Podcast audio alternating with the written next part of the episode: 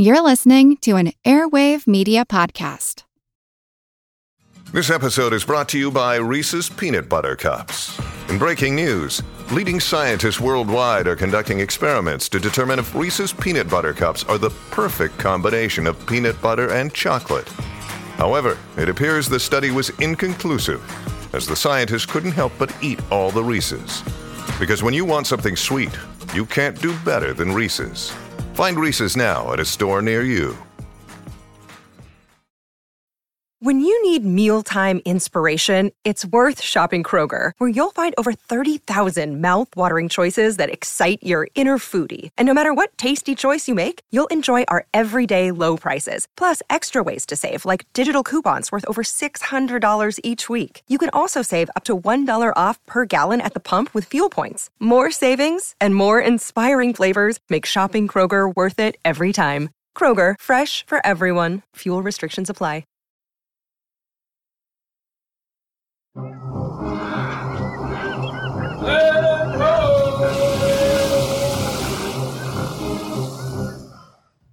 Hello, my friends, and welcome to the Explorers Podcast. I hope you are doing well.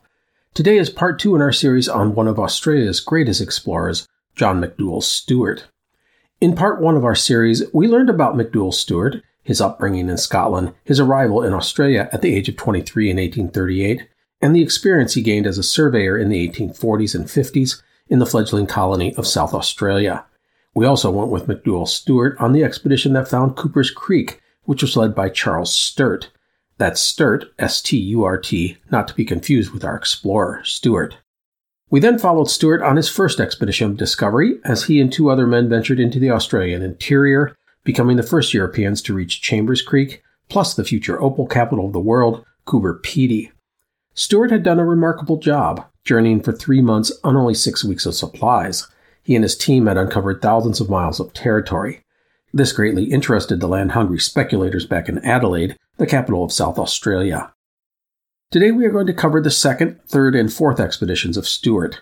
The first two are not the most important endeavors, but they do push our story further and further into the Australian interior.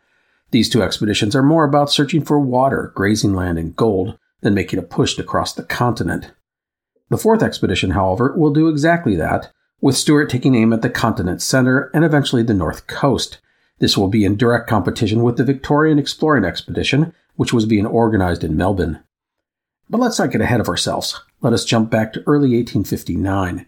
Stuart had returned from his first expedition, and as he was considered the discoverer, I use air quotes there, of Chambers Creek, he was granted the rights to a thousand acres of pasture in the region.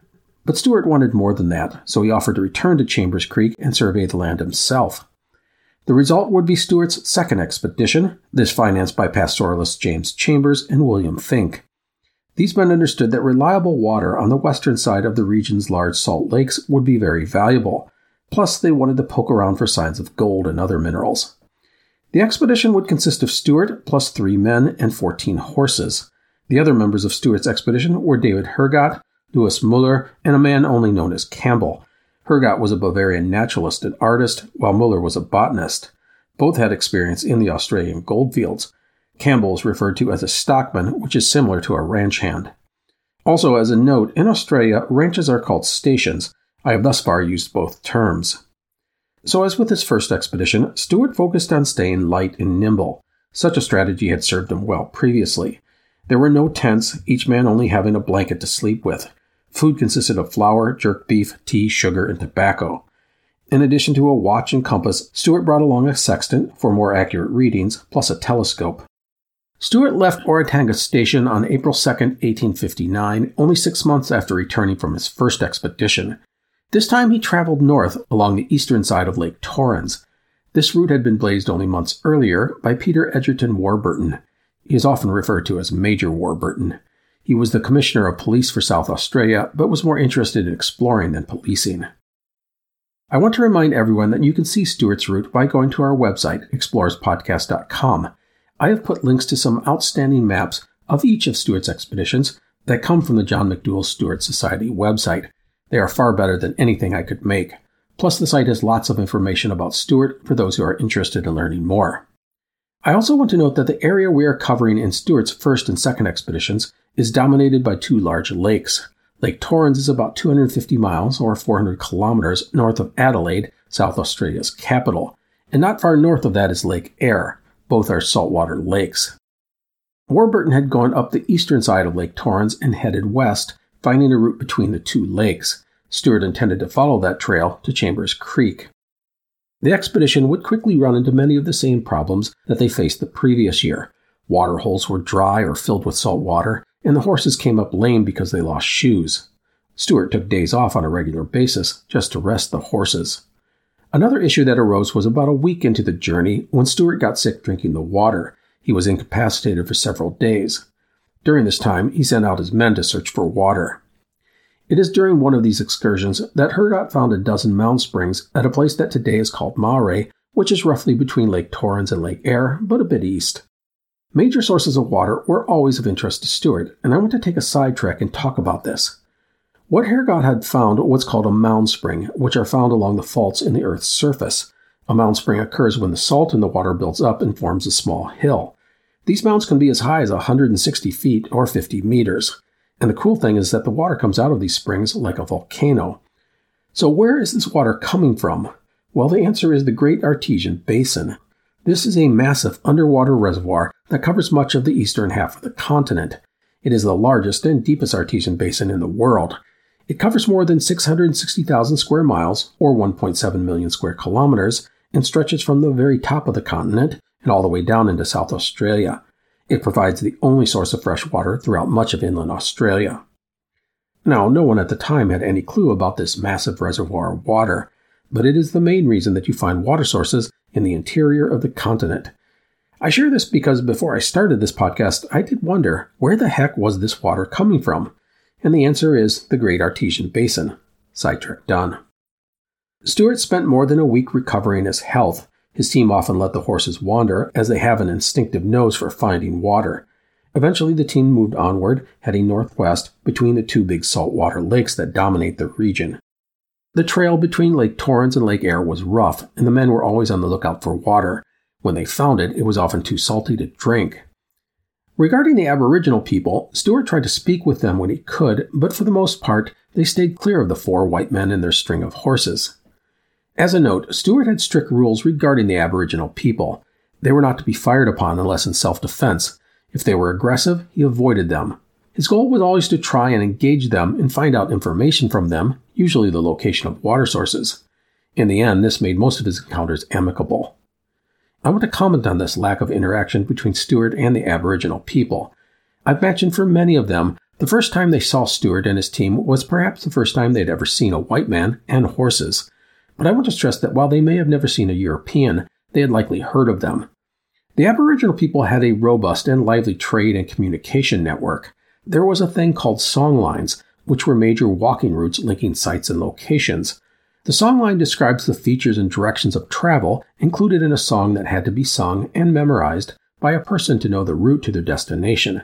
Ultimately, this meant that, despite the great distances, information flowed routinely throughout the continent. That meant that when Stuart encountered Aboriginal people, they likely knew about the problems associated with them. This included violence, the seizing of land, enslavement, and the destruction of the natural environment. So it is no wonder that when the Aboriginal people saw Stuart and his team, they stayed clear. On April 26th, the expedition reached the area around Chambers Creek. Stuart spent nearly two weeks surveying these lands.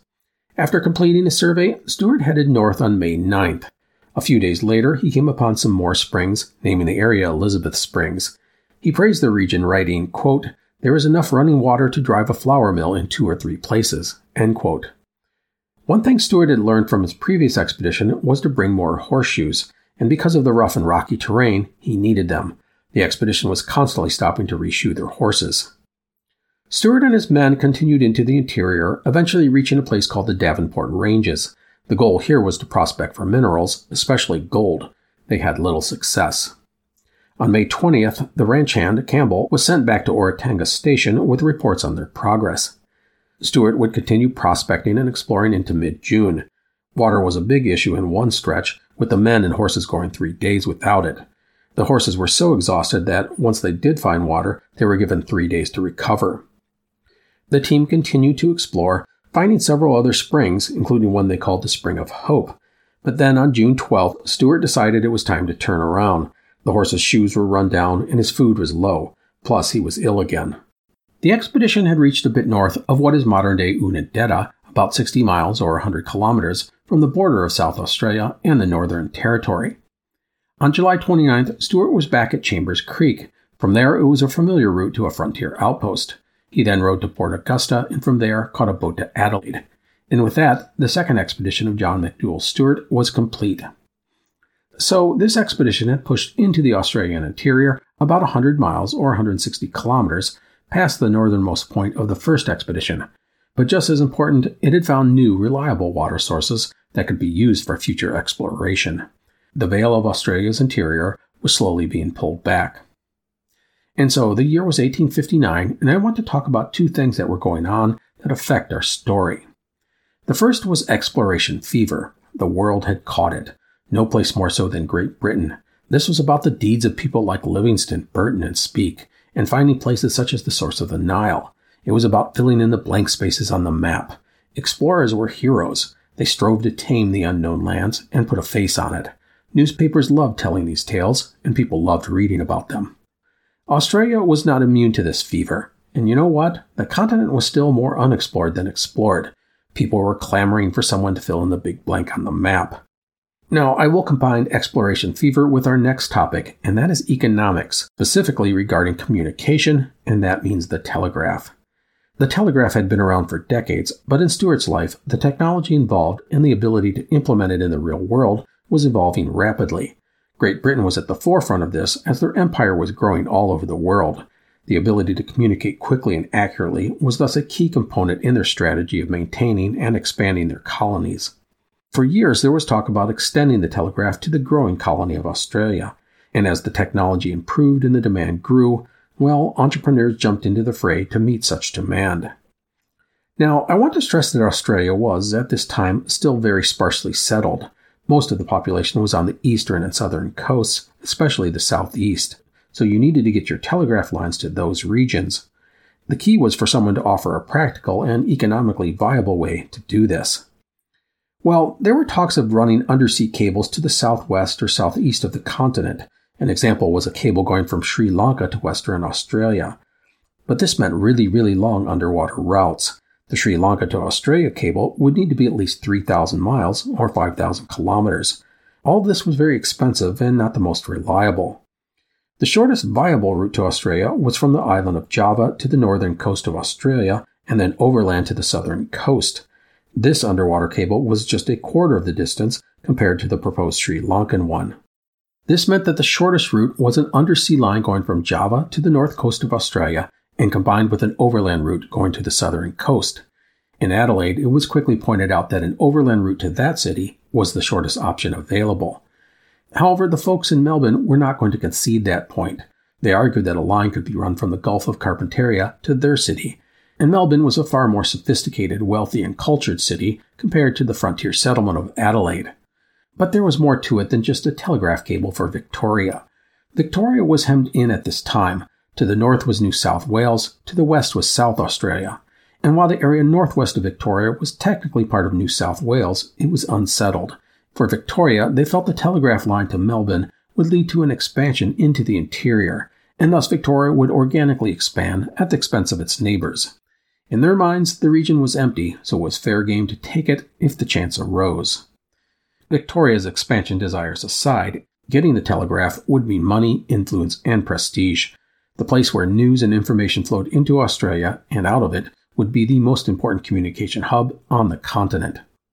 The big problem for people both in Victoria and South Australia was that no one really knew what lay in the middle of the continent. The Great Inland Sea idea that everyone had talked about was proving to be a big bust. So, what was there?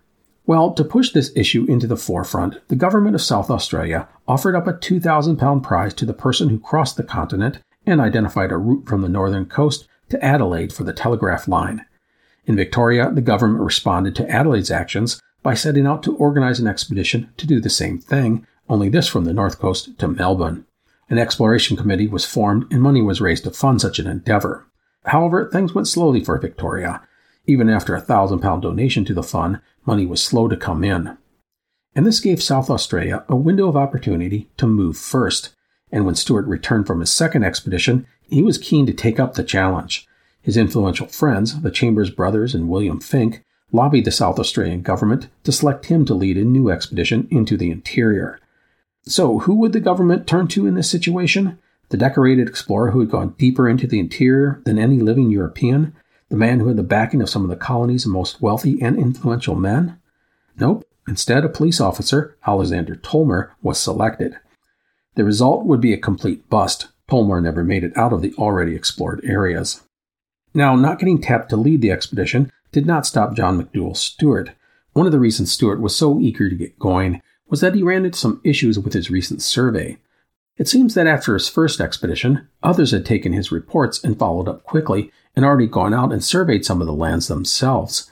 This meant that Stuart again had to return to Chambers Creek and resurvey the land he wanted to claim. Plus, his financial backers wanted him to survey some lands that they were interested in acquiring. And with that, John McDouall Stuart set out on his third expedition. eBay Motors is here for the ride. Remember when you first saw the potential? And then through some elbow grease, fresh installs, and a whole lot of love, you transformed 100,000 miles and a body full of rust into a drive that's all your own. With over 122 million parts for your number one ride or die, you can make sure your ride stays running smoothly brake kits, LED lights, exhaust kits, turbochargers, bumpers, whatever your baby needs, eBay Motors has it. And with eBay Guaranteed Fit, it's guaranteed to fit your ride the first time, every time, or your money back. Plus, at these prices, you're burning rubber, not cash. Keep your ride or die alive at ebaymotors.com. Eligible items only, exclusions apply. Wyndham Hotels and Resorts makes travel possible for all. Whether it's the long haulers looking for a great cup of coffee, a roomier rest for the on a whim road trippers, or a place to make summer memories with the whole family. No matter who you are, where you're going, or why, with 24 trusted brands to choose from like La Quinta, Days Inn, and Super 8, your Wyndham is waiting. Get the lowest price at wyndhamhotels.com. Restrictions apply. Visit website for more details.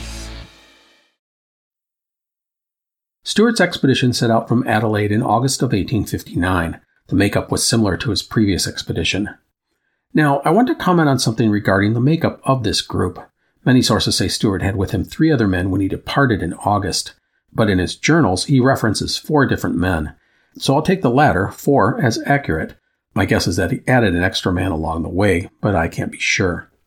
Anyhow, Stuart's expedition would consist of himself, four additional men, and a dozen horses. The party included two stockmen named Strong and Smith, I couldn't find their first names, plus Lewis Muller, who had been on the previous expedition. The fourth was a man named William Darton Kekwick. Kekwick was the second in command, and he is an important part of the rest of this podcast series. He will become Stuart's most trusted and capable companion for the rest of his career. Kekwick was 37 years old and had come to Australia in 1840 from England. He had experience in the goldfields of Victoria and was a first rate bushman and while he didn't have scientific training, he was well versed in the subject of botany. He will be the rock that Stuart leans on over the next few years, a steadfast and resolute friend and colleague. The expedition took the now established trail along the eastern side of Lake Torrens and then cut across the top of the lake to Chambers Creek. Here, Stuart began another survey of the region. He would complete his survey by the end of October and on November 4th set out north for Emerald Springs. I want to point out that this third expedition does not break a lot of ground with regards to pushing northwards into the interior of the continent. Stuart's route is not a straight line. In fact, it looks like someone scribbled a bunch of lines on a map. On his second expedition, he had traveled in the area around Chambers Creek to conduct his survey, but the push north was mostly a straight line. This time, however, his route is all over the place east, west, north, south. Stuart was mapping the entire region not just trying to push further into the interior. Anyhow, Stuart and his team headed towards the western side of Lake Eyre. That there was a big lake, albeit a saltwater one, was encouraging as it was a prime location to find fresh water and grazing lands. And let us not forget about gold and other minerals. Once at Lake Eyre, Stuart found great expanses of dried up shoreline. It was hard white sand. He tried to take the horses into it, but it eventually got soft and the horses couldn't continue. The ground was three inches of salt, with mucky clay underneath. Stuart wanted to reach the actual lake and continued on foot, but eventually it was just a suckhole of mud and muck and he had to turn around. Stuart and his team continued to search the region. Generally, he would set up a camp and dispatch his men, often in pairs, to go looking for water and potential grazing lands. Stuart would go on these excursions as well, but to be honest, he often ended up at the base camp due to problems with his eyes. I mentioned this last time. Surveying in the desert, which requires conducting sun sightings, is brutal on the eyes. The sun literally damages the retinas. This can cause long term issues, including pain and even blindness. On November 11th, Stuart wrote, My eyes are so bad I cannot see. End quote. The next day, he couldn't even move due to the intense pain. The team would eventually have some successes identifying water holes and grazing lands, and Stuart was thoroughly mapping the region, setting himself and others up for further pushes into the interior. Regarding the Aboriginal people, they remained elusive. The party glimpsed them here and there, but they shied away from the newcomers. Regarding water, I read something interesting that I want to share.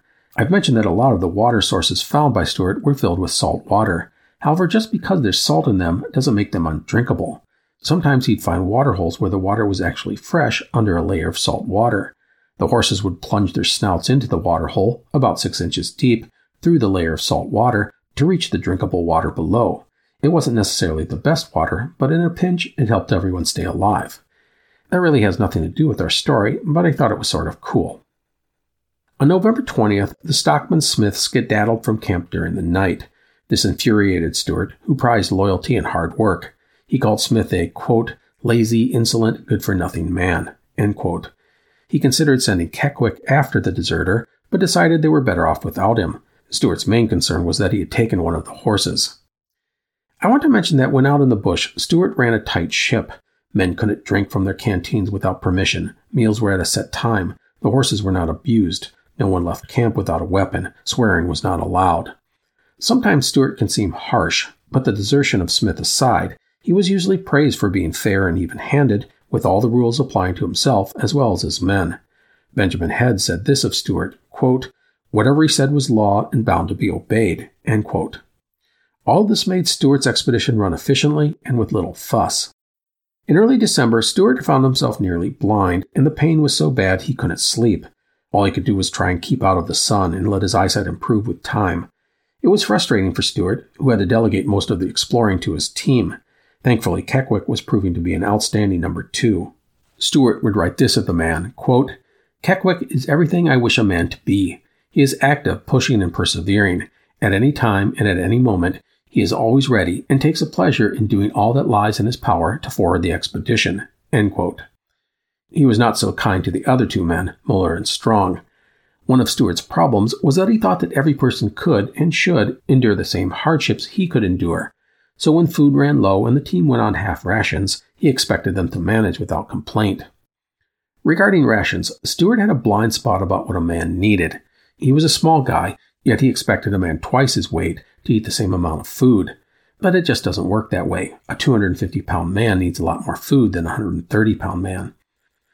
In late December, the expedition reached a place called Freeling Springs. Here, Stuart began an extensive search for gold. He felt that the conditions were ideal for it, but in the end, they had no luck.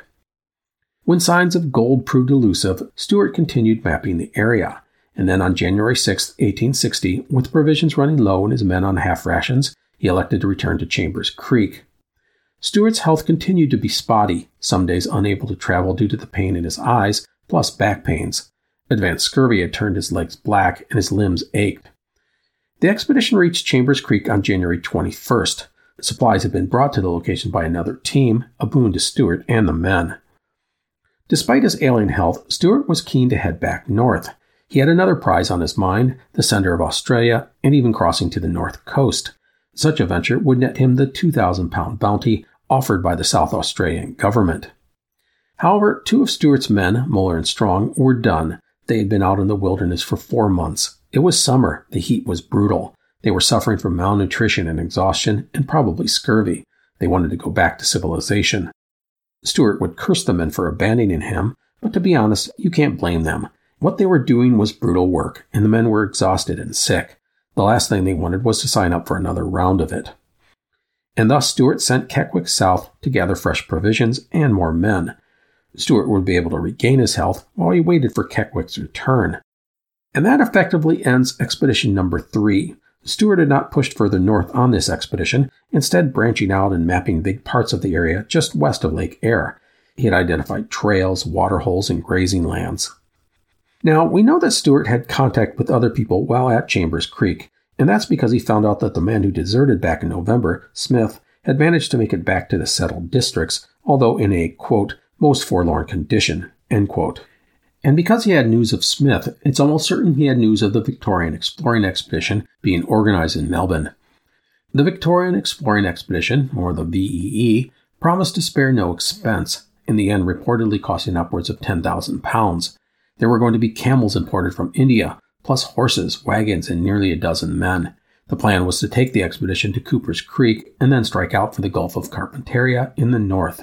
The committee running the entire endeavor organized the details, hiring men, equipment, and making plans for the crossing, but they actually wouldn't hire someone to command the entire thing until June of that year. And that would be Robert O'Hara Burke, an Irishman and a former British Army officer.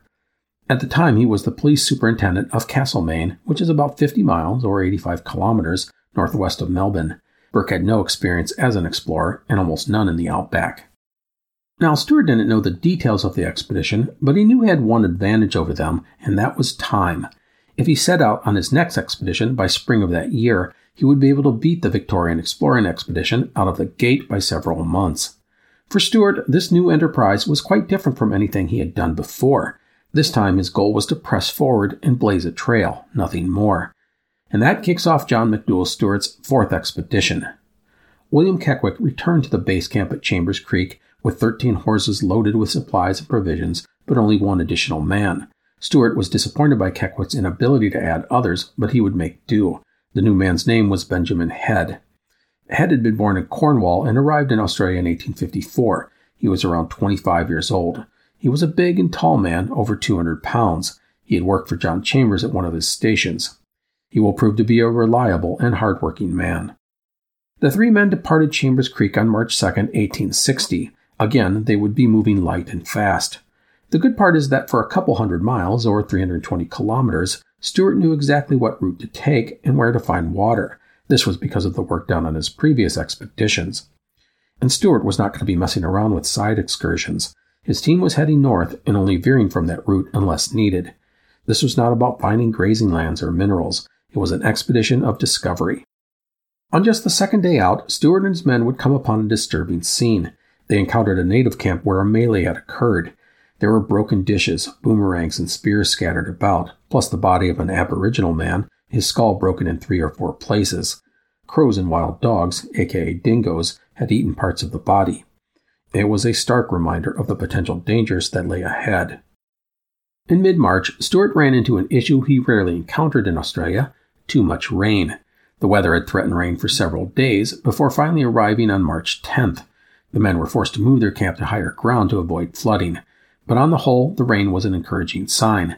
Stuart wrote, quote, The rain is a great boon to me, as it will give me both feed and water for my horses, and if it has gone northwest, it will save me a great deal of time looking for water. The one frustrating part of the rain was that it made areas boggy and impossible for the horses and men to travel through. This forced Stuart to have to pick his way through such terrain, which takes time.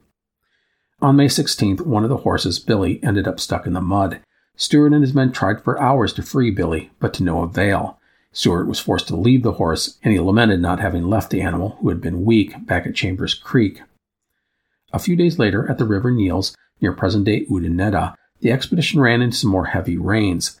Unfortunately, many of the supplies were soaked and much of the food was ruined. It forced the men to go on reduced rations far earlier than anticipated. By the end of the month, the team stopped for a day to reshoe the horses and recuperate. Stuart reported that his right eye was now useless for making observations. He said he saw two suns when trying to use that eye. As the men moved north, there were signs of the Aboriginal people wherever they went sometimes large numbers of them. If anyone thought the interior of the continent was empty, Stuart knew they were wrong. Despite the signs of human activity, the expedition did not see anyone. Roughly 300 miles or 500 kilometers northwest of Chambers Creek, the team crossed what today is the border of South Australia and the Northern Territory. In doing this, Stuart was the first man to enter the state from the south. On April 4th, Stuart reached a river that he called the Finke River after one of his most supportive patrons. The Finke is one of four main rivers of the Lake Eyre Basin and thought to be the oldest riverbed in the world. A couple of days later, the team came upon a magnificent sandstone pillar sticking 160 feet or 50 meters out of the desert floor. Stuart called it Chambers Pillar in honor of another of his supporters, James Chambers. Stuart wrote that Chambers Pillar and other such outcroppings made for a striking landscape. He said it looked like a bunch of castle ruins in the midst of the sand. Looking at a photo of Chambers Pillar, which is easy to find online, you can understand the comparison. About 80 miles or 120 kilometers north of the Finke, Stuart came to the Macdonnell Ranges, named after Sir Richard Graves Macdonnell, the governor of South Australia. Getting through the range was no simple task. It was up and down bluffs and cliffs, often on dangerous routes. It was around this time that Stuart reported the first signs of scurvy amongst the men. The team worked their way through the mountain range and continued north. A few days later, they fought through a lot of scrub and brush. Everyone was flagging, both men and horses. And then on April 22, 1860, Stuart calculated his location, writing, quote, I am now camped in the center of Australia. End quote. The center of Australia. This was a clear and measurable goal, one that any person could understand. Stuart was proud of what he had done. The next day, he and Kekwick climbed a nearby mountain, built a cone of stones, and raised the Union Jack. They also left a piece of paper with Kekwick and his signatures in a bottle on top of the cone. In his journal, Stuart wrote this of the moment quote, We then gave three hearty cheers for the flag, the emblem of civil and religious liberty, and may it be a sign to the natives that the dawn of liberty, civilization, and Christianity is about to break upon them. Stuart's words were prophetic and heartbreaking in ways he did not intend. Anyhow, Stuart named the place Mount Sturt in honor of Charles Sturt, who had led the 1844 45 expedition that Stuart had been part of. The name, however, would not stick. Today it is called Central Mount Stuart. Also, the location is not really the exact center of Australia, but for Stuart, it was close enough. It was also hugely symbolic. It was one of those we did it moments. Europeans had reached the center of the continent, overcoming all that nature could throw at them. From there, the expedition moved north. Food and water continued to be in short supply. In May, Stuart and Head were suffering badly from scurvy. They found a well on May 6th and stayed there for several days while everyone recuperated and drank as much as they desired. After that, the journey north was again plagued by a lack of water. The horses in particular were in bad shape, and scurvy had caused Stuart's hands to break out in a mass of sores that wouldn't heal. His mouth and gums were sore. He could only eat flour and boiled water. The pain in his limbs was ever present. Stuart wrote, quote, I almost wish death would come and relieve me from my torture. End quote. Was mostly unaffected by scurvy. This allowed them to go out on excursions searching for water and roots when needed. On May 21st, things were looking bad. Stuart could barely move due to pains in his limbs and muscles, and water was nowhere to be found. Despite all of this, the men pressed north. Thankfully, a couple of days later, the rains arrived, rejuvenating the party. The next few weeks, the men went through plains and deserts and mountains. They often saw signs of Aboriginal people, but rarely did they actually see people. On June 6th, the men reached what today is called Tennant Creek, about 500 miles or 800 kilometers from the north coast of Australia. Stuart elected to go northwest to try and reach the Victoria River, whose location was known. However, progress was difficult due to a lack of water. After several days, Stuart decided to turn around. To continue north into the unknown without water was suicide. On the return march, one horse had to be abandoned when it simply ran out of strength and laid down. A second horse suffered the same fate a few days later. It pained Stuart to leave behind the animals, but there was no choice. The company eventually backtracked their steps and reached a creek on June 13th. They had had no water for four days, and the men and horses would spend a week recovering. It is during this time that the expedition encountered the Aboriginal people of the area. These people, who carried spears and boomerangs, kept their distance. When Stuart tried to approach them, they responded with signs of hostility. Thus, both sides kept apart from one another, but Stuart was wary. The long rest allowed the men and horses to recover, plus they reshoed the horses. Stuart reported his scurvy symptoms easing with the rest. The local Aboriginal people were in the area, the men often hearing their voices or seeing smoke from their campfires. The team set out north on June 19th, this time Stuart aiming to reach the Gulf of Carpentaria. Four days later, while resting their horses, the camp was visited by two young Aboriginal people. They presented Stuart with four possums and some birds. Stuart said the two young men were obviously scared, but after a short time, they, quote, wanted to steal everything they could lay their fingers on. Stuart eventually had to shoo the young men away. The team did enjoy fresh meat that night, which they had not had in a long time. On June 26, 1860, in the early evening, things would go badly for Stuart and his team.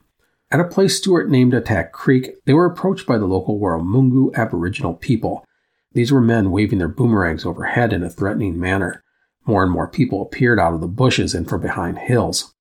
Stuart tried to give off signs of friendship, but the atmosphere remained tense. He ordered his men to ready their weapons. And then, as Stuart tried to lead his company away, the Warramungu attacked. Boomerangs showered down on Stuart and his party, and the grass surrounding the men and horses was set afire. Stuart said the Warramungu numbered at least 30, and then when some of them charged, Stuart ordered his men to fire. The shots from Stuart's men kept back the attackers, allowing Ben Head to lead the horses away from the fray. Stuart later wrote that the Warramungu were, quote, bold and daring. We could be easily surrounded and destroyed by such determined fellows as they had shown themselves to be. End quote. Stuart wisely ordered his men to give up the field and go quickly back the way they had come. They did not stop their retreat until they reached the previous night's camp at 11 p.m. that evening. So, why had the Warramungu attacked Stuart? Well, we really don't know for sure, but after talking to some people well versed in the history of the Australian Aboriginal people, I'll throw out three things. First, Stuart was in the heart of Warramungu lands. Whether he realized it or not, he was an interloper. The Warramungu people likely felt strong and confident in such a situation. And second was resource scarcity. Stuart and his team, especially the horses, were using valuable resources, in this case, water. Ten or so horses can easily drain a water hole, depriving the locals of something they needed to survive. And let's not forget that even if the Warramungu had not ever encountered white people before, they had likely heard about them. Knowing what the newcomers had done to other Aboriginal people, they may have decided it was best to drive away Stuart and his team.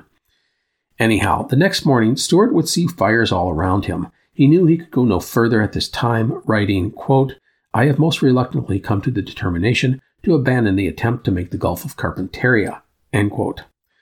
That said, for about a week or so, Stuart persisted with finding an alternative route to the north.